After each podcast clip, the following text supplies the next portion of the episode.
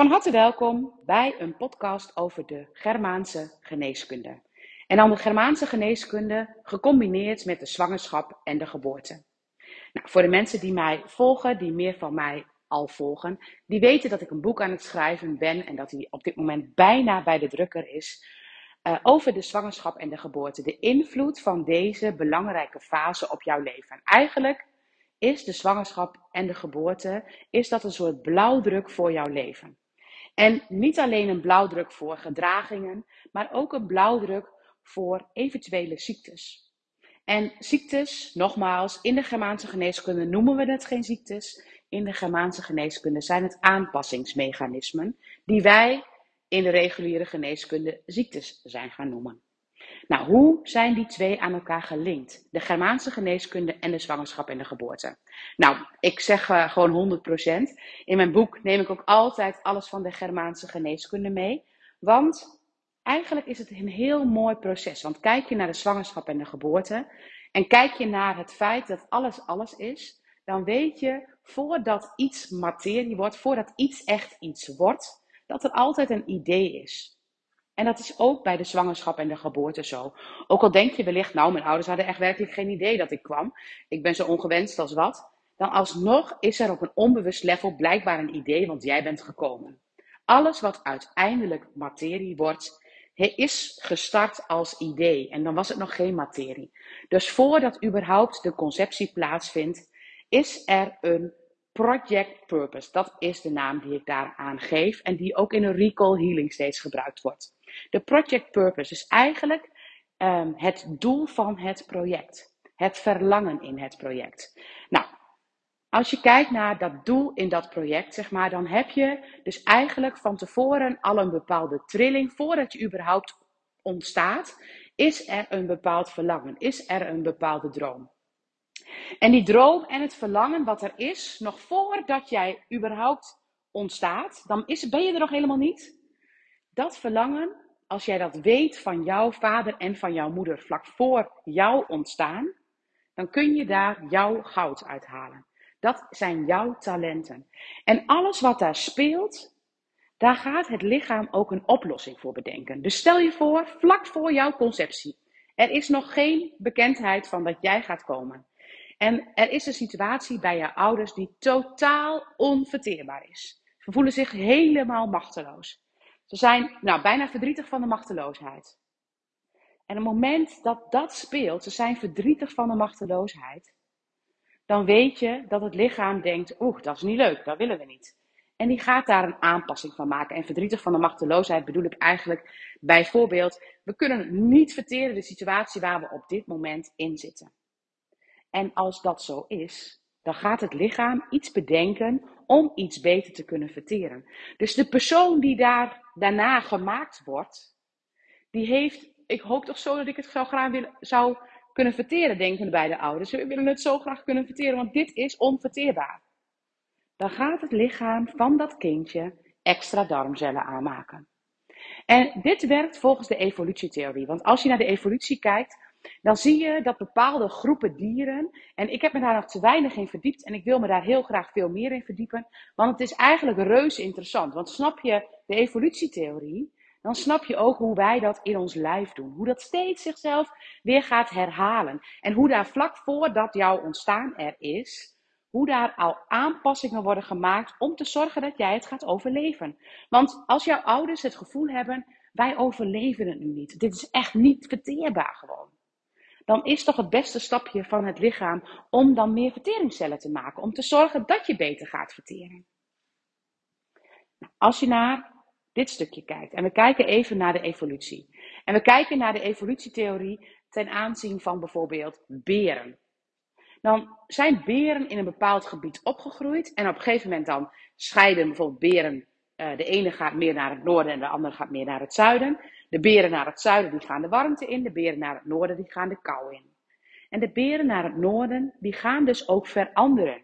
Het lichaam gaat naarmate er natuurlijk steeds jongen zijn gekomen en die jongen krijgen weer jongen en die jongen krijgen weer jongen. Dus er gaan wel jaren overheen, maar die krijgen steeds een aanpassing. Als het koud is, dan is het lekker om een dikkere vacht te hebben. Dus bij wijze van spreken zouden de jongen al een dikkere vacht in de basis hebben dan hun ouders. Om vervolgens, als het nog steeds super koud is, of als ze veel harder moeten kunnen rennen, dan is het handiger om harder te kunnen rennen. Dus als vanzelf wordt er dan gezorgd dat ze harder kunnen gaan rennen. Dus eigenlijk gaat dus in de evolutie gaat het dus steeds dat wat er niet is, wordt aangepast. Het wordt aangescherpt, het wordt nog mooier gemaakt. Nou, als je dat stukje kijkt, dan gaan dus op een gegeven moment die beren compleet anders eruit zien. De ene heeft een heel dun vachtje en de andere heeft een mega dikke vacht, omdat ze in totaal andere omstandigheden aan het opgroeien zijn. En zo in het klein hebben wij het ook. Want als je dus ouders hebt die op dat moment in iets zitten wat ze niet kunnen verteren, dan gaat het lichaam die vertering helpen. Dus dat kindje wat dan geboren wordt, die heeft meer verteringscellen. Die heeft een ander darmstelsel dan wanneer ouders alles kunnen verteren, want ze hebben echt een superleuk leven, ze verteren alles. Dat is een ander darmstelsel die daar aanwezig is. En als je dan die kinderen weer laat voortplanten en die kinderen weer laat voort, dan krijg je dus ook steeds veranderingen. Steeds in de basis is er iets veranderd. Nou, als je op die manier naar mensen kijkt, dan zijn we dus allemaal een beetje anders. Maar we zijn allemaal aangepast om in de basis te kunnen overleven. En het is dus heel belangrijk om te weten hoe toen jij in de buik zat bij je moeder en hoe het er vlak daarvoor met jouw moeder en jouw vader, hoe het er daaraan toe ging. En het is ook belangrijk om jouzelf beter te kunnen begrijpen, om te weten wat er in het systeem heeft gespeeld. En dat hoef je niet allemaal te weten, maar jij bent ontstaan vanuit dat systeem. Het moment dat die beer die naar het noorden is getrokken gaat praten met die beer die naar het zuiden is getrokken, dan hebben ze compleet andere overlevingsstrategieën gekregen, omdat ze in een heel ander gebied opgegroeid zijn. Hun basis ligt misschien wel uiteindelijk op dezelfde plek, maar ze hebben hele andere levensomstandigheden gehad. En zo zijn wij ook voortgekomen uit de levensomstandigheden die we hebben gehad. Wellicht is het zelfs te zien vanuit roots in Drenthe, waar ik dus woon, en roots in Zeeland, dat het compleet anders is. Dat je kijkt naar het gebied van Zeeland en dat je echt denkt, wow, dat heeft echt die watersnoodramp, die heeft daar echt heel veel gedaan. En dat is denk ik ook zo. Of dat weet ik ook dat dat zo is. En het moment dat je daarna gaat kijken, dan zie je dat we allereerst allemaal alleen maar hier zijn om te overleven. Dus dat we allemaal, dat ons lichaam allemaal mechanismes bedenkt om te kunnen overleven. En dat het moment dat in de zwangerschap, als jij nog maar een klein mini klompje cellen bent, moet je eens voorstellen. Uh, ik ben drie maanden zwanger en hoe klein ik dan ben. En hoe groot ik nu ben. Het verschil. Al die cellen die, die zich hebben um, voortgeplant, wil ik zeggen, maar die zich hebben ontwikkeld. Die zich hebben uitgebreid. Die hebben allemaal die informatie steeds meegenomen. Dus dat kleine klompje cellen, die heeft informatie en die verspreidt die informatie over alle cellen in het lichaam. Die neemt dat helemaal mee. En dan is er daarnaast nog een stukje feit dat het moment dat je in de zwangerschap, bijvoorbeeld bij drie maanden, iets te horen krijgt wat echt heel, um, uh, of wat dat je je echt dood ergert aan de situatie. Laat ik maar even de ergernis gebruiken. Je, je ergert je echt dood. Je moeder is echt zo, die is er echt helemaal klaar mee. Dan gaat het lichaam. Kijk, je moeder kan op dat moment bijvoorbeeld drie weken zich ergeren aan een nieuwe collega die daar aanwezig is en die de hele tijd naast haar zit. Dan gaat je lichaam, het lichaam, wat, babytje wat in de buik zit van moeder, die gaat daar aanpassingen maken om te zorgen dat hij beter tegen die ergernis kan. Dus dat wat daar speelt, dat wat er allemaal in de zwangerschap speelt, dat klompje cellen, krijgt het allemaal mee en maakt daar een aanpassing.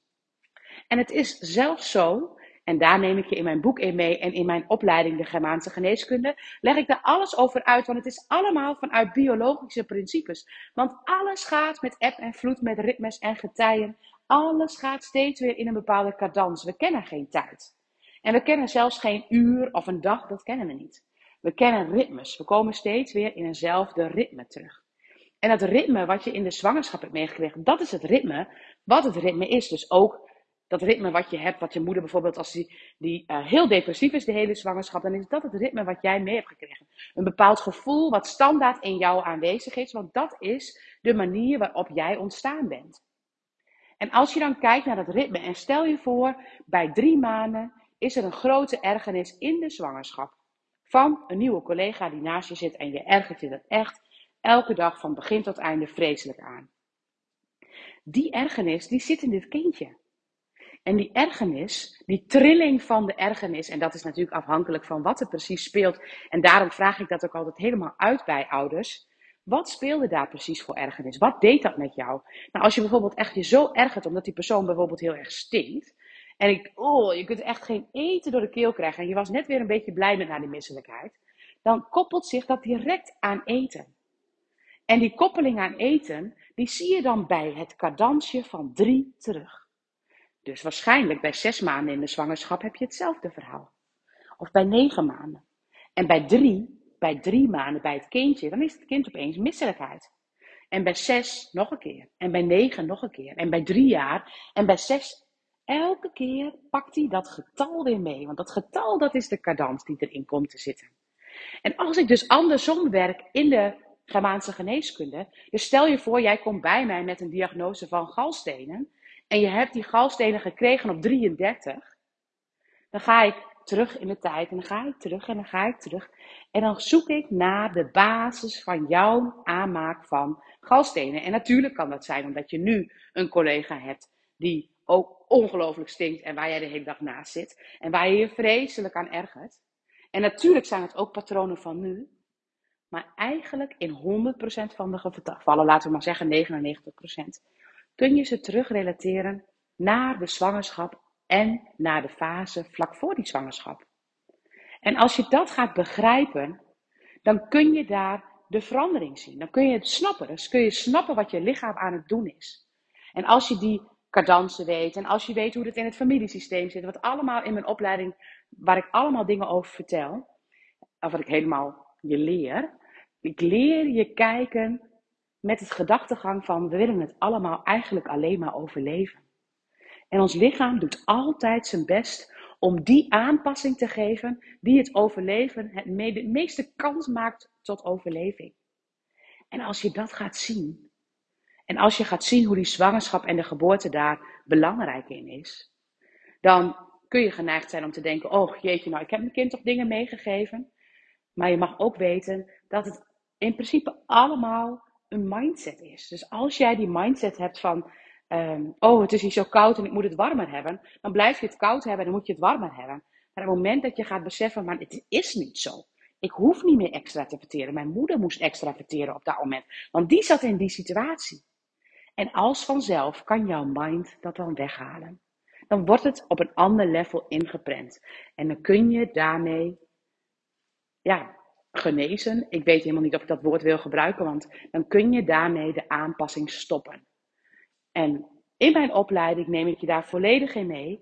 En in mijn boek gaat het in de zwangerschap en de geboorte heel erg daarover. Het gaat natuurlijk over al die fases die er zijn en al die imprintingen die daarbij horen. Maar de Germaanse geneeskunde, dat is echt de kers op de taart die ervoor zorgt dat je begrijpt niet zozeer van, oh jeetje, er is dus een vacuüm gebeurd, dus oh joi wat een ellende. Natuurlijk geeft dat een imprinting, maar het is alleen maar een imprinting die de cellen nemen om voor zichzelf te weten, op deze manier overleven we het. En met die gedachte gaan kijken naar ons lichaam, naar organen, naar familiesystemen, dan is de enige, nou wat ik er bijna voor kan doen, is dankbaar buigen hoe bijzonder mooi het allemaal in elkaar zit. Dankjewel voor het luisteren. En mocht je meer willen weten over deze materie, dit is de speciale Germaanse geneeskunde podcast. Maar er is ook een podcast op Spotify en op iTunes van Anger. Um, Anger, ik weet eigenlijk niet hoe ik dat moet uitspreken. En dat heet Willemijn Trip, want ik heb al ongeveer, denk ik, drie jaar neem ik bijna dagelijks podcast op over allemaal thema's die ik in mijn praktijk tegenkom en in mijn opleiding en tijdens mijn trainingen. En al die podcasts gaan over de Germaanse geneeskunde, over de zwangerschap en de geboorte, over opvoeding van kinderen. Ze gaan over thema's die ik tegenkom in de osteopathie. En als je dus geïnteresseerd bent in meer, ga dan ook Willemijn Trip volgen. En mocht je mijn podcast interessant vinden, dan zou ik het tof vinden als je dat zou delen op social media of andere mensen ervan op de hoogte brengt. Want in mijn ogen zou het zo mooi zijn als we met z'n allen deze manier van kijken zouden kunnen omarmen. Dankjewel voor het luisteren.